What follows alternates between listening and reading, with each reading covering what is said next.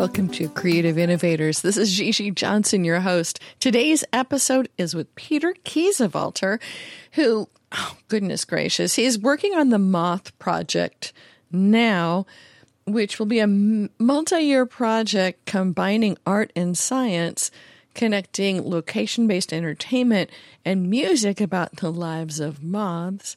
But he's had this long career combining clarinet and klezmer with ABC News music, with being a arranger and composer for intriguing acts.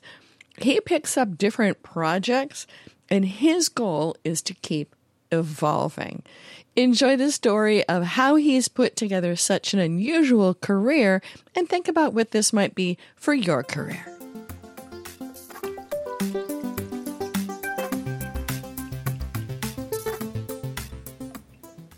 So we're going to get to talking more extensively about the Moth Project, but can you give us a 60 second burst about that and other things you're working on right Almost now? Almost 100% the Moth Project. I mean, it's still in its infancy right now, so it's not a self-sustainable thing yet. It's been my experience in my career that it takes a couple of years for something to get off the ground to the point where I can actually live off of it. We're rolling this out this this month, so it's about a year and a bit old. Um, I'm doing other work um, more as an arranger um, and a composer these days. Uh, I was a resident composer at ABC Television for many years. I still do odd bits of um, scoring for television or film or documentaries.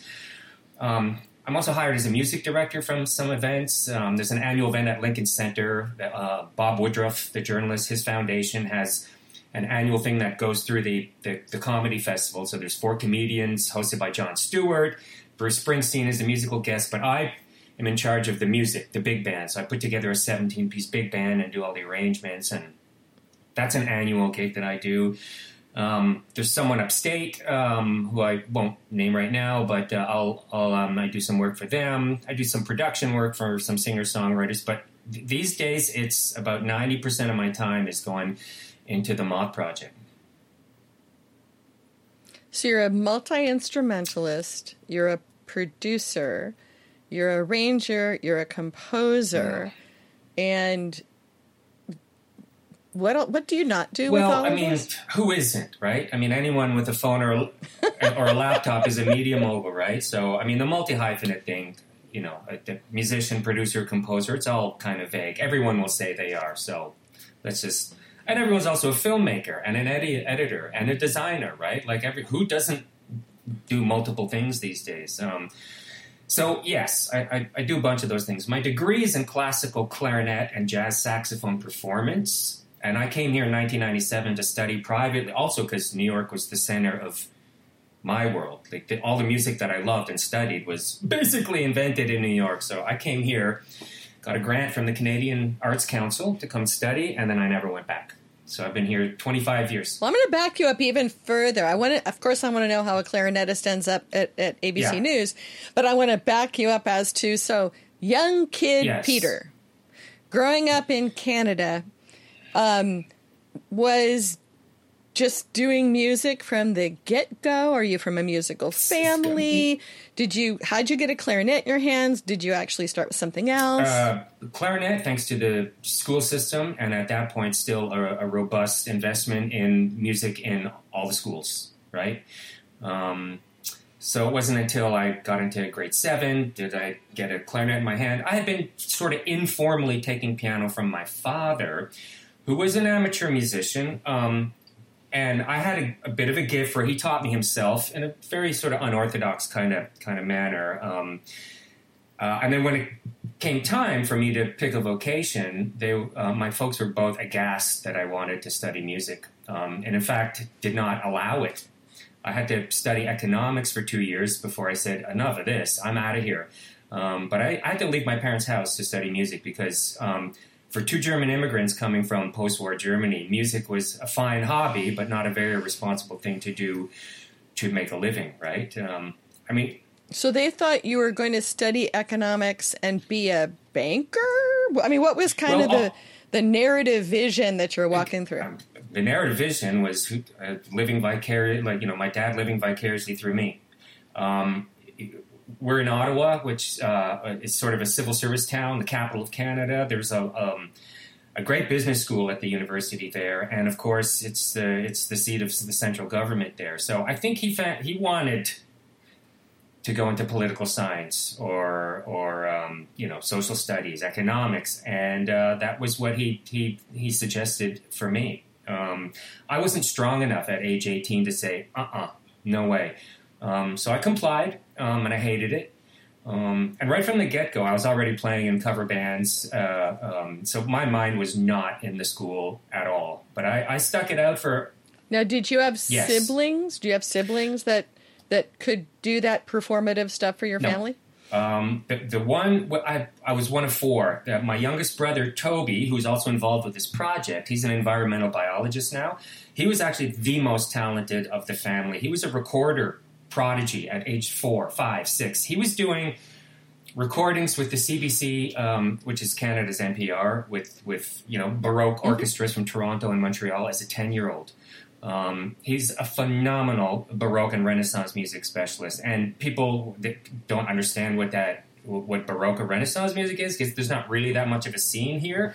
There is in Europe, um, but he was really the, the gifted musical one of the family. Um, but I'm the only one that chose it as a, as a vocation. And your family's probably thinking at the time, what did we do wrong that we ended up having these fabulous creative artists in our family as as their you heartbeat know, I, I see where they're coming from. You grow up in a in a country like well anywhere where there's been war and there is nothing, and um, uh, I, I think fiscal responsibility was uh, uh, certainly not uncommon for for German immigrants to want that. Um, so. I think initially they thought, or my dad thought, that studying music was was maybe frivolous, um, and maybe something he resented, not being having been given the chance um, growing up as a kid during World War II. So you're saying cover bands, but you're a Yes. clarinetist. What were you playing? What, what was the music that was calling to you at that age and stage? Well, um, cover bands. So I put myself through university playing keyboards in rock bands, country bands. Uh, Ottawa Ah. has a robust country music scene. I was a, a musician at a country music studio there. I played in jazz bands. I played cover band in the 80s it was we called it top 40 whatever was on the radio the top 40 hits that were on the radio well we did as many of those as we possibly could. And for a band that plays music that is on the radio currently like you get a lot of gigs. You play all the time. And it's a great way to get your setup together to learn ear training to learn how to lift parts off of um, your singing your playing. Um, it was uh, it was a great musical education to to uh, to play. I mean, whatever was on the radio in the mid '80s, Tears for Fears, Tina Turner, Bruce Springsteen, Wham, name it. It was if it was on the radio, we were playing it.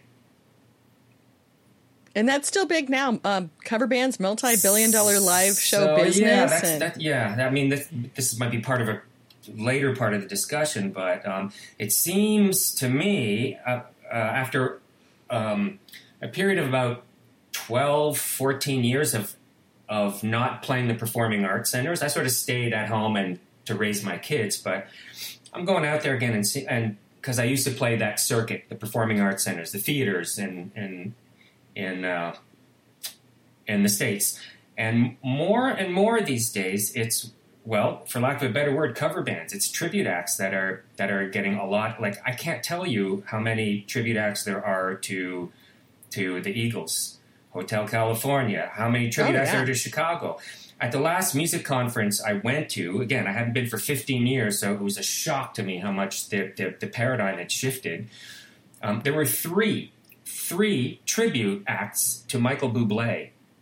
Think about that. My, oh wow! Michael Bublé is already a tribute act, like uh, although he's doing a lot more. But there were three Michael Bublé tribute acts. Countless tenors groups, Oh, countless wow. Hotel California, countless Chicago tributes, countless Rat Pack things, and these are the people that are that I'm in competition with to get these gigs at these places that I used to be able to, to get shows at. Um, and of course, because the music is familiar and, and people are more and more reluctant to leave their, their houses these days. I'm not sure if you noticed this, but the pandemic sure turned a lot of people into couch potatoes. Not, I'm not going out. For one, they don't want to risk death in a concert hall, but but also um, there's just so much to watch.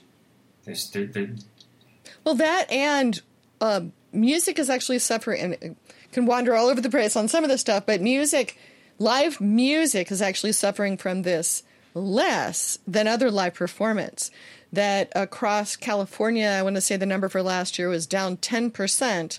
And uh, those folks who were doing live regular theater, uh, other live events, were finding a much bigger drop. So people really, and it's really a demographic issue mm-hmm. too. You know, what do you go that you're comfortable with and, and all of that stuff. So, so I want to backtrack though. So you ended up college yeah. in clarinet. I keep coming back yeah. to the clarinet part. I'm a, I'm a yeah. clarinet player when I was of that age and ilk as well, though definitely not doing it in a college level. What did you think you were going to be this was doing? the great thing. I, I, went to a school. It was small enough um, where, uh, but also top notch teachers. So Ottawa being the the capital of Canada, we have the National Arts Centre Orchestra there. It's a federally funded orchestra, incredible players, pretty light um, performance schedule in, in, terms of when compared to other orchestras. My teacher was really top, top flight clarinetist. Um, and I had a great relationship with him. He knew that I had no illusions of being of wanting to uh, pursue an orchestral career on the clarinet. I told him right from the get go. Um, my interests are too much like this. Uh, he said, that's fine, but uh, where you're studying with me, you have to do this, this, this, this. You have to play in the orchestra. You have to play orchestral excerpts. You have to enter the concerto competition. Um, and so you you check off all the stuff that I teach any clarinetist, and we're going to be fine. Where he gave me tremendous leeway and flexibility was in my recitals. Um, I could diverge a bit uh, and do, for instance, in my final year, uh, an independent research assignment on clarinet techniques in like folk music from the Middle East, from East Europe, which is a very different style of playing than than classical clarinet, right?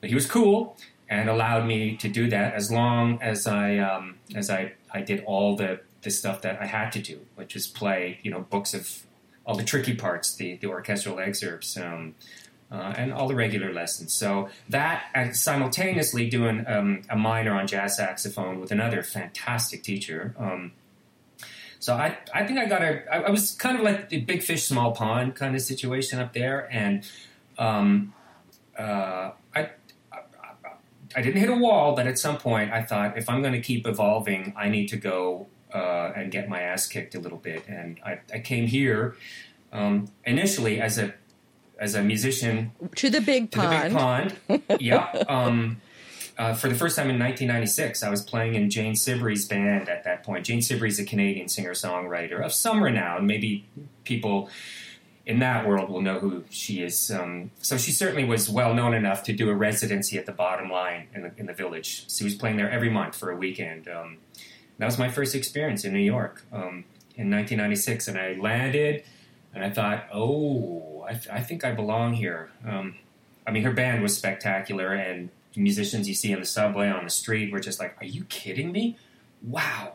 Um, my mind was just blown um, constantly. So, where did you think you were going at this stage? I mean, you're commenting that you you like to diverge a bit.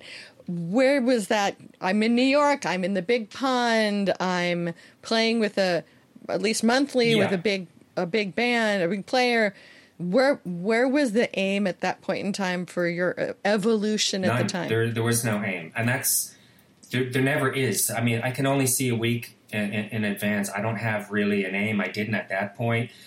I'm just going wherever doors might open, um, including with this right now. I mean, I'm 50, about to turn 57, and I will go whoever picks up the phone says, "Hey, do you guys want to come with the Moth project to the Santa Fe Botanical Garden and play, you know, for our show down there?" And if they if they can cough up our performance fee, I'm I'm there. But I don't have really. I never have had a master master plan. So I, I came just thinking I'd stay for a few months and um, and just sort of check it out and see what happens. Um, and I kind of slipped into a, a, scene on the Lower East Side, the singer songwriter scene, a little bit because of my work with Jane. People knew Jane, um, so um, um, they invited me to play with them, and it was, certainly wasn't enough to live on. Um, and that's where the ABC thing came in. If had I not got that gig, I never would have stayed here beyond the first couple of months. Um, but it sort of fell in my lap. So, how did you end up at ABC News? I find that it's a kind of crazy. gig Um, shift. a friend of a friend. Um, I knew basically two people in New York, one of whom uh, is an event planner, and she was on the board of some sort of performance art theater groups, one called En Garde Arts in, uh, in, in Brooklyn. And uh, one of her best friends was the resident composer at ABC Television. This is just in the time still where they, they had composers when they would do a documentary or a, a little bit for 2020 or Monday Night Football or for prime time, hand you the tape and say, this is going to air tomorrow at, at 4.30. Can you put some music to this, you know? So um, this guy, John Hodian, was so busy there, he needed help. Um, and he asked his our mutual friend if uh, she knew someone. And she turned to me and said, Have you ever done this kind of thing before? I said, Of course I have. I'd never never done TV scoring before. I'd done theater soundtracks in Canada, but I'd never scored to uh, for for TV. Um, so it was a pretty steep learning curve right off the bat. But um, I got in there in 1999.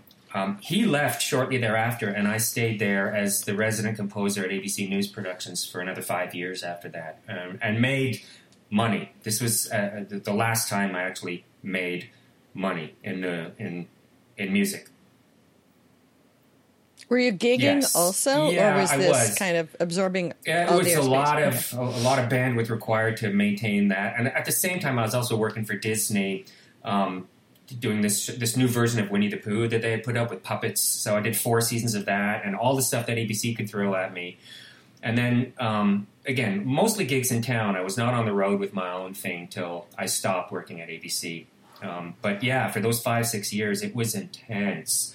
Here, we need this yesterday. Um, you know, while I'm doing other stuff. Um, but yeah, it was it was lucrative. Um, I, I don't say that lightly. I, I made money. So, did they turn off the tap, or did you the whole industry the changed. Uh, it went from using live composers composers to using CD libraries. Um, it was a real shift. So editors would start cutting to CD sound libraries, uh, and there was this whole thing where the producers wanted a more of an MTV style of music kind of thing, quicker cut, cut to the beat. Uh, lots of different music examples, which um, was, became unsustainable for one composer to put a hundred different cues on a on a 45 minute documentary kind of thing. So it went that way pretty quickly, all at the same time. So you then had a shift to Yes. make, and at the time, I think that's when you ended up with the uh, Brooklyn Rundfunk Orkestrat, Before- or what was the Bef- shift, or is there gap is. there? I, I or- scored a soundtrack to one movie. It starred Ernest Borgnine as a mafia don, and there was a Canadian actor in it who was the star of it, who plays um, s- someone from like an Italian American neighborhood who wants to study opera. Ernest Borgnine is the mafia don who takes this kid under his wing, pays for his lessons, and they, he gets in mesh. Long story short, the whole soundtrack had to be kind of opera music. Um, the problem was the actor was not an opera singer. He was a great singer. He was a pop singer. So for me to do the music in the traditional sense out of the score with him singing over it wasn't cutting it. It sounded like a bad student recital. And again, this guy's a great singer. He was like, he was on Broadway. He was in the lead in Tommy and Miss Saigon. He's a, he's a great singer. But to do legit opera, he he didn't have the voice for it, right? So I went to the director and I said, "Let me make turn these opera arias into uh, like imagine if Mozart and Puccini were alive today, what would they do? They would use drums and samplers and electric guitars." I did the whole score using modern instrumentation, and that soundtrack ended up um, becoming a project I did for about a decade called the East Village Opera Company. Um, people got wind of it. There was um, signed a record deal with Decca Universal, made three records, tr- traveled around the world with a lot of people, um, went to the Grammy Awards, got an Emmy Award, um, and that um, that that was that. That happened right when I was leaving ABC, so it was just kind of a smooth transition from that to that. So you became a single focused person, or did you take the opportunity to plant many seeds I during didn't that plant time? anything except, but my planting always happens in the work that I put out. Like when I do something, it doesn't necessarily always pay immediate dividends. It, but further on down the road, this has happened time and time again. Someone hears something I did seven years ago or a decade ago, even though I didn't even release it or it didn't make any money, and they'll say, "Are you're the guy that did that thing? Like I'm looking for something that's kind of like that." So. Um, yeah, the East Village Opera Company took up 100% of my time at that point. It was, it was, um, yeah, we made records and we toured and, and, um, you know, made videos. This is slightly before the social media time came in, um, but, but um, we were out there and we did what we could. So you have over time I had a whole buffet and vocabulary of projects before you've got to the moth Yeah. recently. What are the other things that you might want to call out from the other work that well, you've done? as a clarinetist, I was really um, one of the reasons I came to New York was because I think New York was a real center for klezmer music, um, which features the clarinet. You know, I mean, uh, I, I came here, Mhm. and one of the people in Jane Siberry's band at the time she was doing this residency at the Bottom Line was this guy Frank London, who is probably the foremost klezmer. Uh, one of the foremost klezmer historians and musicians in the world, if not definitely New York City. He's got a band called the Klezmatics, um, and at, at the time he was writing a klezmer opera. Um, and I kind of, again, it this this all just happened. I happened to be there at the right time, um, and I worked with him a little bit. I learned a lot. Um, of course, as a uh, a student of the jazz saxophone, I mean, there's no better place to be than New York City. So I just kind of immersed myself in what was happening at the time. Um, and uh, so I was definitely very much into it. Um, I, and I always spend intense periods of time focused on like sort of one record or one artist. I mean, there was five years of my life where I listened to nothing but Miles Davis and what everyone in his bands did, kind of between the years of 57 and 62. Um, just absorbing all of that stuff. And klezmer music. I was deep into um, Cajun and Zydeco music because I played um, accordion as well, and I had a band called the Angst Tones that I fronted with an accordion and played clarinet in. So anything that featured accordion, Cajun, Zydeco, I was deeply into that stuff as well. Um, and like I say, I, I, I put myself through school playing keyboards in rock bands and country bands. So I, I always felt I had a pretty broad scope of musical understanding, but I I realized that I was never. Uh, I, I have too much respect for classical and jazz music to to to call myself either one of those. I'm not a classical musician and I'm not a jazz musician because I think either of those vocations, it's you have to dedicate a life. You got to dedicate a life just to, just to maintain the technique uh, um, to to be on top of that in that world. So I will say I'm informed by them. Um, and you'll hear it on the, the Moth Project record. I mean, oh, that, th- this is Claude Debussy. Here's Aaron Copland. Here's Bach. Um, so yeah, I and, and I did win a concerto competition when I was in university, but I just I don't play jazz or classical enough to to to keep to keep it up at that level where it's like that's amazing. You are possibly the least vanilla performer I've run into in a long time. The fact that you don't just take one anything, that you blend and merge and morph instruments, types of music, but then you deep dive into it, which is an interesting combination that you're not just picking from a buffet, but you're really drilling down into the space. Um, I think being in New York, I discovered what I was good at by dis- by finding out what I should not be doing. I found out very quickly that no, I'm not a jazz musician. No, there's probably a, a million players in the city who are better than I am. But I did find out what I was very good at. Um, and just the, the East Village Opera Company alone, the, the, maintaining that balance between taking these songs that were written 100 to 300 years ago, but with a modern sensibility, that, that that's a that's a that's a high wire balancing act that requires a profound understanding of the tradition that you're pulling from and the musical references and settings that you're putting them into. You can't you can't you have to you have to understand uh, at a certain level both idioms that you're that you're mashing up together, right? Which is why most the classical crossover stuff is just so horrific. Um, uh, you know, the, like the hooked on classics kind of approach, where they just put a, a, a, oh, a yeah, static yeah, yeah. beat underneath, like you know, light classical hits, you know, uh, the hits from Carmen or something like that.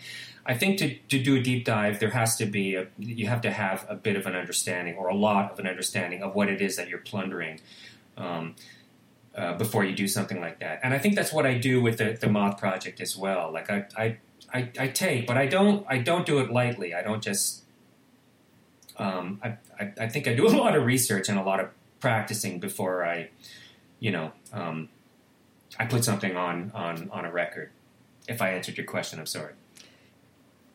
Yeah, no, I was just sort of thinking because a lot of people really need proof before they move out into the next space, and that they oftentimes need to see somebody ahead of them doing that or see evidence that there's a market or it, sounds like you live the opposite life that you will step out off the curb into traffic without even knowing what the concrete looks like, but learning is you got to put things together and you have faith that the risk will deliver. That's that a- so beautifully put, um, Gigi, because um, I do that all the time, uh, and my family, uh, uh, you know, I, my my dad uh, passed away um, a year ago, but he thought I was reckless. Um, I mean, he, he came to understand and appreciate and be proud of what I have accomplished, but he thought my way of life was a little bit reckless, which will at some point tie into the whole moth thing. Why I'm doing the moth project because I'm sitting around the campfire watching them fly into the fire, thinking,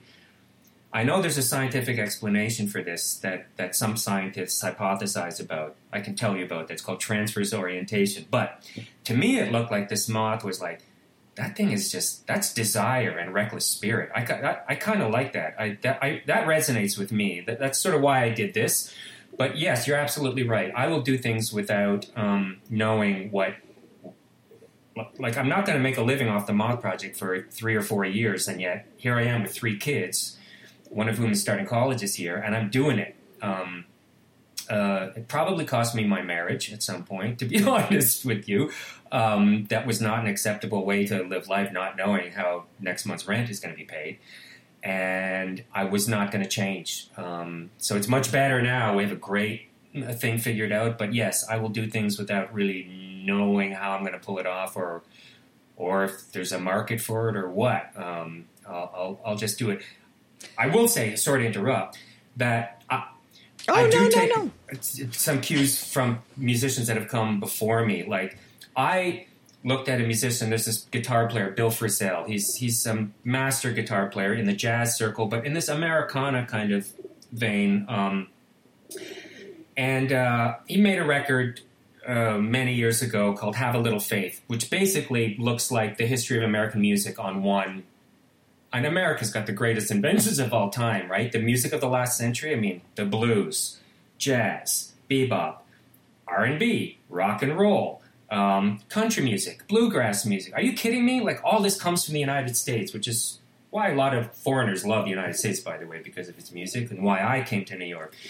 But I got this record, and he's playing with a small four or five piece ensemble. He's playing an Aaron Copland suite, the Billy the Kid suite. And he taught me, just by virtue of that record, wow, you can take an orchestral score and reduce it for, for five people and still have room for self expression in that. So, um, uh, funny quick story east village opera company got nominated for a grammy one year for one of our records and on the red carpet he was in front of me because he was nominated for best jazz record that and i got to tell him this i said i know you don't know me but i just got to tell you uh, uh, i'm here because that record you put out in 90 whenever it was uh, really really changed my life um, and you showed me that you can play classical music with with electric guitar accordion a drum kit an electric bass and a clarinetist um, um, so I, I, do take my cue and I do borrow liberally from masters that have come before me, but I, I often do it without knowing how it's going to turn out or who might want it or um, or if I can even possibly make a living out of it. I have no idea. So, so before we get deeper into the moth, um, have any of these things caused you to fall flat on your face And uh, did you have learnings from those type of well? This is what I'm doing right now. Um, I'm not this interview, but but um, I mean, I've put um, well, without putting a figure on it, but more money than I have into this. Uh, just to, to get this to a point where people might not be interested. People might not care about this, uh, at least in, in, terms of the numbers that I need for this to be a viable way to pay the rent here in Flatbush. You know, right. this this could be a failure in the making right here. Um, failure, oh yeah, failure all the time. It took me um, with East Village Opera Company. Our very first gig was was February 2004 at Joe's Pub. We played for 12 people. I started that project in 2001, and I spent close well, I won't even say, uh, an insane amount of money to get it to the point where I had a self produced record, I had a group of 12 people, there was a repertoire. Um, and that first show was our first public performance for 12 people. Um, th- that in some circles, that's a, that's a that's a horrible business model. it just doesn't. What, what are yeah, you gonna do? Yeah, yeah. Um, that that ain't gonna work three years and 12 people, well, um, are you to pack it in? Fortunately, the guy who was booking Joe's Pub at the time, Bill Bragin, who now heads up the NYU Arts Department in Abu Dhabi, I think, um, he was one of those rare gatekeepers of a cultural institution who said, um, Hey, you're doing something really cool. You got to come back immediately. So we came back four weeks later, and then four weeks after that, and at that third show already, there were record companies there, and it just we never looked back. But had there not been someone like Bill Bragin there booking the place, I never would have even got the second gig. We only sold twelve tickets, and unfortunately, it's how much in the clubs. It's how much alcohol you sell is if you're going to get invited back. You know, so um, I mean, that was probably a failure.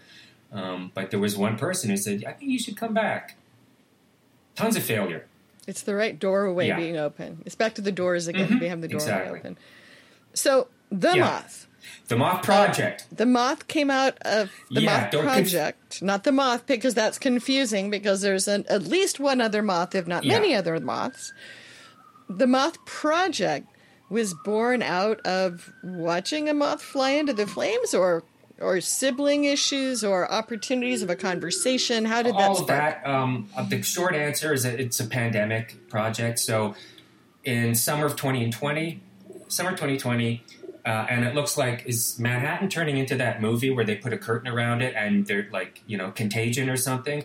I grabbed my kids and Whitney um, and headed to my family has a cottage in Canada on a lake. We've had it my entire life. My little brother, who's uh, an interpretive naturalist or an environmental biologist, took his three kids. We quarantined together on the lake that summer, and he brought a um, a black light and his camera and took up mothing, which is the new birding, right? As a as, as a hobby, I, I, and I'm I brought gin and I I took up fretting. I was like, what am I supposed to do? All of my work had been canceled, and I'm watching him take pictures of these moths. And I'm seeing these pictures, and I had no idea in my entire life that there was that much biodiversity outside the cottage, um, just right outside. And one night, Gigi, he photographed 87 different species of moths. 87 different species, not 87 moths, 87 different species of moss, from this big, the size of your hand, to the micro moss, all the colors of the rainbow, and I, I was not paying attention. I had no idea. That was a catalyst for sure. Um, I had had already been sort of playing with the idea of a show that had a very strong visual component to it, but I had not quite put the pieces together for it. So every night we sat around the campfire, and yes, we watched Moss, and I saw his pictures, and in his world of interpretive naturalism, they're going through a massive paradigm shift as well on how they disseminate information. Used to be a biologist gets in front of a group of people following him on a nature hike, right? And saying, look, that's that's an oak tree. Um, here's a spotted salamander, and you'll see throwing out a lot of information. Well, that they're trying to change that modality of of, um, of interpretation, and one thing that is starting to happen is, uh, well, and it's about friggin' time. Scientists are looking to artists. Who better to share information in an entertaining way than than people who have done that their whole life, right? So, um, I mean, this show very much lives at that intersection of art and science. My take on it all, and this is after a, lot of work and a lot of research and and getting the science right through my brother, is how do I relate to this, to the natural world, to my ecosystem, to these moths? Um, so, my moth project is less science and more of a family story, how I, how my family uh, interacts with this environment. So, a lot of the songs are not really about the life cycle of the moth, but there's a song about migration, and there's metaphor and allegory and the literal meaning. Um, and it's um, it's uh, um, is, is, he singing about moths right now, or is he singing about his parents, um, kind of thing? You know, moths are sometimes the ones that migrate are born into like um, in South Texas. They come out of their cocoon. It's 105 degrees, and they go, uh, "This is too oppressive to survive here. We gotta we gotta get out of here." So they fly north. You know. And my parents escaped their own oppressive situation in, in post-war Germany. I mean, so there's there's that little parallel. That's just one example, but but but that's that's sort of how it came to be. Sitting around the campfire all summer with my little brother, who is an interpretive naturalist, and then he handed me a book that changed my life um, by Robin Wall Kimmerer. It's been on the New York Times bestseller um, for years. It's just celebrated its 10th anniversary. She's an esteemed botanist, professor, recent MacArthur Fellow from last year, um, an enrolled member of the Citizen Potawatomi Nation. And her book is a series of essays which combine Western botany with indigenous wisdom. And um, I mean, I, I, don't know about you, but I, I was getting depressed reading the daily environmental news okay, uh, 100% of scientists say we're screwed. Okay, next day. Um, um, drilling rights granted to Exxon Mobil, and the like. It's every day the news was bleak and bad, and this book uh, literally changed my life. Um, and again, she's just laying out some indigenous concepts like the concept of reciprocity, which is what am I going to give back to the earth? Because it's just polite when someone gives you a gift. Well, you say thank you, or you give them a gift back, right? Well, so we the earth gives us the privilege, and this is her words, the privilege of breath. the privilege of breath. How can I gift the earth for the privilege of breath?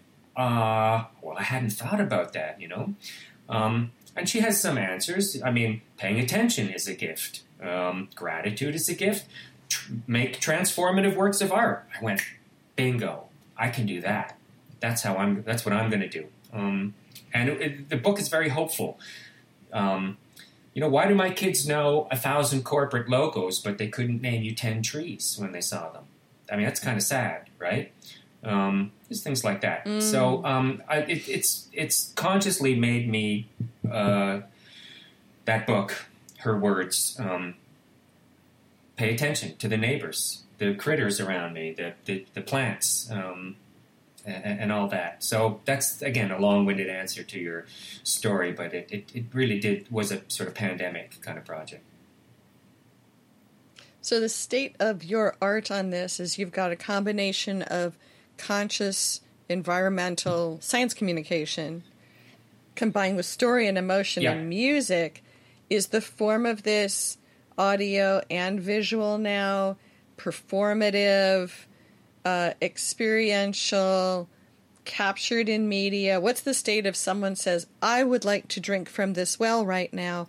What are they experiencing and doing? They are going yeah, to a concert? They're coming to see a show, and it could be in uh, any number of venues. This is the other thing I wanted to do. I wanted to just, especially with the pandemic, the, I mean, are we allowed to play indoors anymore? So this show, I mean, we just got back from Santa Fe, um, so we're playing in botanical gardens outside against you know i have my own projector it screens some venues have that but we'll go anywhere with this. It's a very lean two person type of situation. But we have a minimum 16 foot wide by 9 foot high video screen and projections um, which are very very integrated with the music and very much in time with it. So it's a combination of uh, slow motion video of moths in slow motion flight, of of macro photography of moths, of motion graphics, of lyrics being displayed, of um, of uh, all sorts of natural ecosystem kind of footage um, while we sing a series of, of 12 songs about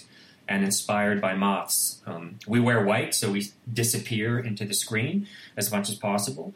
Um, and uh, yeah, it's very it's a very visual. Uh, what I'm trying to do is what some of these great books have done for me, which is it's less educational and more instilling a sense of awe and wonder for the natural world. That's it.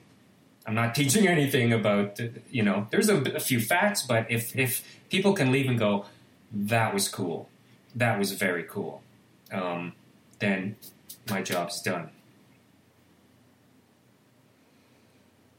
So who come? I'm sort of thinking about the fact that people don't tend to go to music alone. Yeah.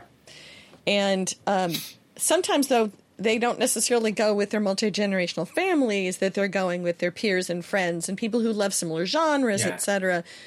Are you getting people who really are wanting a physical multi generational experience together, or groups of fr- of folks of the same age group, people who are already very environmentally oriented, friends of the botanical gardens? What type of a population shows up for this Yes. experience? the answer is yes. All of them. the so it depends where we're playing, Gigi, and who the promoter is and what kind of reach their institution has. Santa Fe Botanical Garden, it was a $55 ticket, so it was like friends of the Botanical Garden, um, well heeled, um, th- that had the money that could buy a couple of $55 tickets uh, to come and see this in this incredible setting outdoors, while, by the way, real moths were flying around on screen as we were doing our thing we play in Toronto at a place called the Paradise um, Paradise Theater. It's bas- it's like a very hip club where they have show movie screenings and there's an attached bar to it, but the entire staff there is in their their twenties. So it was them and their friends. There's a it was a very young crowd there in Toronto at that. Um, uh, another show in Toronto was you know all these museums are doing these after hours events now. They shut the doors. They bring up. They turn the lights down. They have a DJ in this room. They'll have a performance by the Moth Project. That was a very very young very young crowd that was there. Uh, coming walking through the halls of the Royal Ontario Museum in Toronto. Um, it depends where we are and and where we're playing.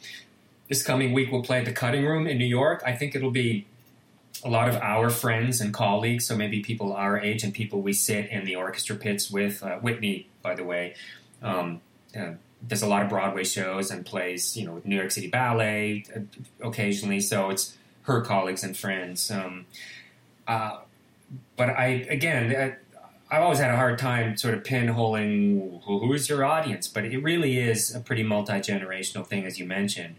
Um, and it has more to do with the venue and whoever's promoting it um, than than with us. I think until we get to the point where people will definitely come to see us because they know who we are. We're not there yet.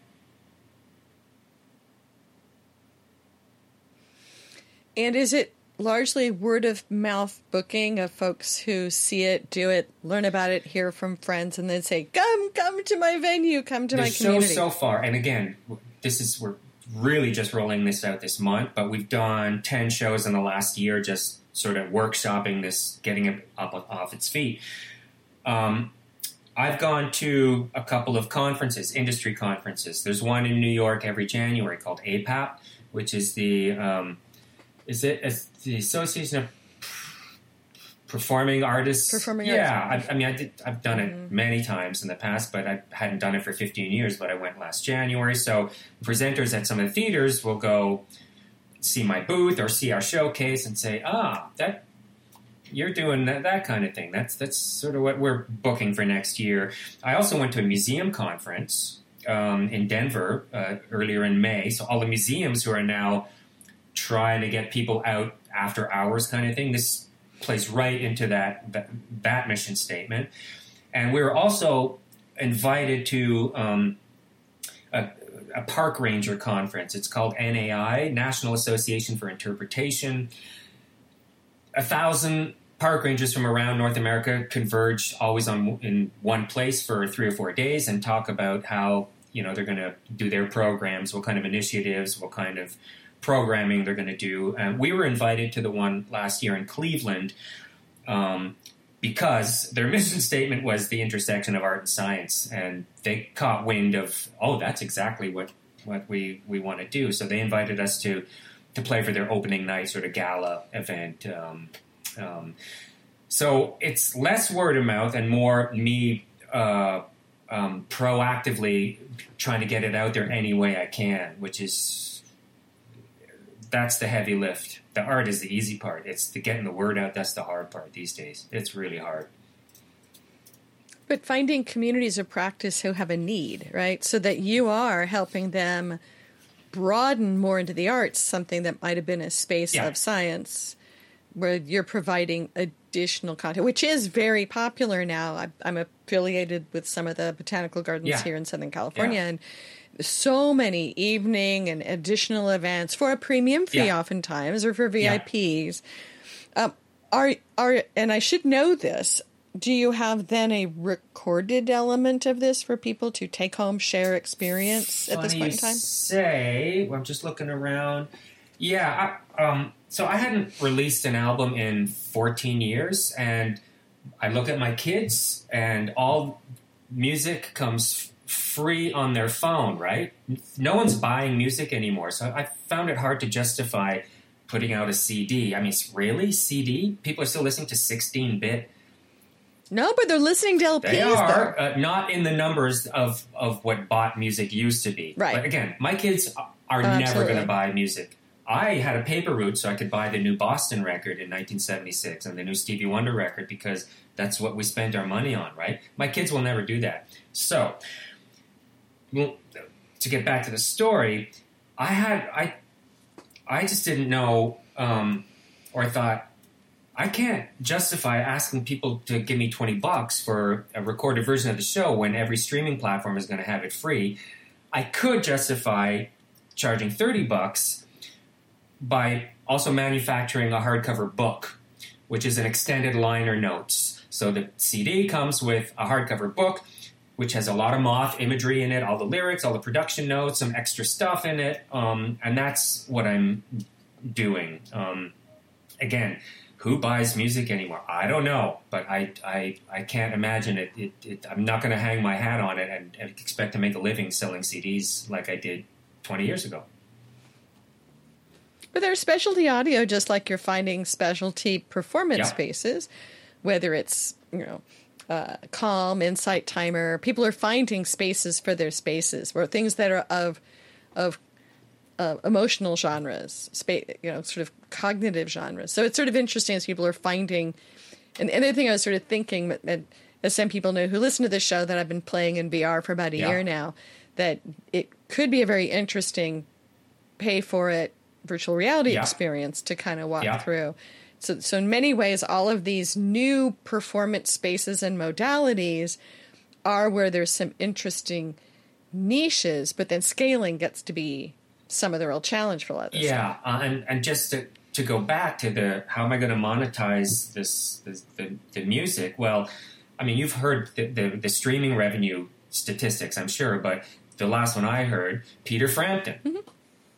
Okay, one, one of the, the biggest records of all time. So, what do you think 55 million streams of a, of a track off of Frampton Comes Alive netted him in royalties? You know, it's $1,700. I mean, that's what we're dealing with um, in, in, this in this day and age. And musicians, we are our own worst enemies. We've we've really screwed ourselves by by agreeing to do everything on spec or for free. Yeah, I'll do it for free. And if we don't, well, you better believe there's an artist right behind you who will go and play for free or for a foot in the door or for the exposure. Um, um, I mean, I'm buying books uh, off of my phone uh, why isn't anyone buying music off of their phone? You know, um, it's because we're we, we, are stupid musicians. we will we'll give it away just for someone to pay attention. Well, more than that, it's that the tools have made it so that I mean you, we can debate what the actual numbers are, but somewhere north of hundred thousand new tracks being per launched day. per day yeah. right now, per day. So so you end up in this flood. Mm-hmm. I was talking to people over the weekend um, who are working with current artists who are trying to put out an album a, a month right now just to kind of get the volume out there so if people discover them that they'll discover more songs and being precious even of their own mm-hmm. music but then you know people are wanting a premium experience so i find it fascinating what you are doing with the moth project to create a premium engagement we're also the era where people are you know the the whole van gogh exhibit where people are walking through projection yeah, yeah. of an artist who's been dead for a very long time and paying a premium yeah. ticket to walk through light and, and and and related music. So I think that uh, the designer experience is one that is in, in the group designer experience uh, to go into. Yeah, I think I had that in um, mind when I wanted to to to uh, have a very strong and slick visual component to the show. That it is an experience um, that just that can't be you know documented on a CD. Or uh, this is an experience for sure. And people really want emotion. They want if they're going to yeah. go out, they want an emotional yeah, experience. The, the, the reaction to this or a cover band like we talked right. about. I want to go to a cover band or I want an emotional experience. Well, I mean, cover bands can trigger emotions too. I mean, these these they're, they're popular Absolutely. because oh, remember when this song came out in 1985 and this remind always takes me back to that. Our our our brains are are um, the part of the brain that that that uh, that juggles, you know, auditory memories with, with emotion are very much intertwined. Like uh, we, we can get to an emotional place by hearing a song that reminds us of when we were 17 or something. Um, I, I, get it. I get it. And singing along, singing along. I, I, I, this has for me been a big outdoor concert summer of going to bands that are not my yeah. bands, being with other communities. And I've sat listening to so many people sing yeah. along that they don't necessarily want the new, they want the things that have been in their life for a long time that they can emotionally share can't, in public. Can't blame um, anyone for that. Who you know who doesn't want that? Yeah, I get it. So I'm excited to experience the Moth Project. I find what you've done fascinating because you have a very high risk tolerance, um, much more than I have, and and being able to sort of step into the space and let it mature and ferment is uh, what a lot of people don't do. So I'm hoping listeners to this are thinking maybe I could build that ground speed as well. I could build that risk appetite and be willing to let things move into this well, space. If, yeah, if they're okay um, with not paying the rent for for a while, then then I go for it.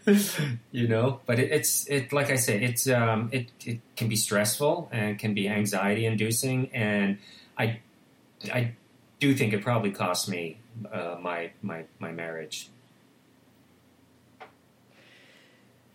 What have we not covered? uh, You've done so many different things, and we could probably talk for another hour. But what have we not talk, covered that you'd like to mention mm, for the hmm. listeners? I don't know. Uh, I mean, a, a, bit of everything, I think. Uh, I think this has been extremely thorough. I mean, I hope some people come out. I hope people look for us uh, on the website. Um, it's not just for playing these shows in October. It's it's it's from here on. I'm hoping to launch this and, and get a little bit of traction. Um, uh, from people to to will come out and see us. You know. But we haven't talked about lots of things. So, who would you oh. like to reach out and? and um, who would I like? To... well, I was going to say, to me, one thing that might be good if people think this is really fabulous to not just say, "Ooh, I'd love to hear it," but for people to reach out who have a local community group, natural gardens, etc., where this might be a yeah. fit to connect the dots there to say, I've heard this. Oh, let's bring this into my community. Um, are there other folks you'd like to connect with over the yeah? Project? So um, definitely not just the, the traditional music uh, people who are, as I call them, the gatekeepers of the institutions like Lincoln Center and and the Public Theater, um, the dance companies, all of whom I've worked with and whose facilities I've worked at, been commissioned at, but also again, more into the, the, the natural world institutions, the museums, the schools, um, the libraries, the botanical gardens, um, and connect with those people because I, uh, I think we're onto something. Uh, and I don't say that lightly. I mean, it's still a big push right now. It feels, feels like I'm Sisyphus sometimes, but I think we're onto something and it's resonating with people on, uh, as you mentioned before, on an emotional level. It's, it's a lot more of a personal story than people might think. Um, Peter, where can they find you? At uh, mothprojectlive.com, and that'll have all the info of where we're playing. It's got a lot of videos up there, um, all shot from live shows, so they can get a sense immediately on the video page. Click on one of the six or seven videos. Oh, that's what it looks like. Um, um, there's pictures, there's a little bit of science on there, description. I, I would say that's the place to, to go uh, check it out and see when we might be playing uh, and where. Great. Peter, thank you very much for joining us, and I'm looking forward to enjoying the project in a wonderful space. thank you so much for having me today. That was great. Had a lot of fun. Cool.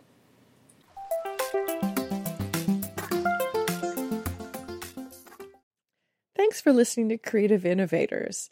We are expanding our footprint, so we invite you to go to creativeinnovatorspodcast.com and find us on Substack where we are creating a new matrix of our past shows that you can find them more easily and find them along with the career adventure guide content where you can take your own career and use some of the tools in the setup to both be inspired by past episodes of creative innovators as well as become a bigger and better creative innovator yourself.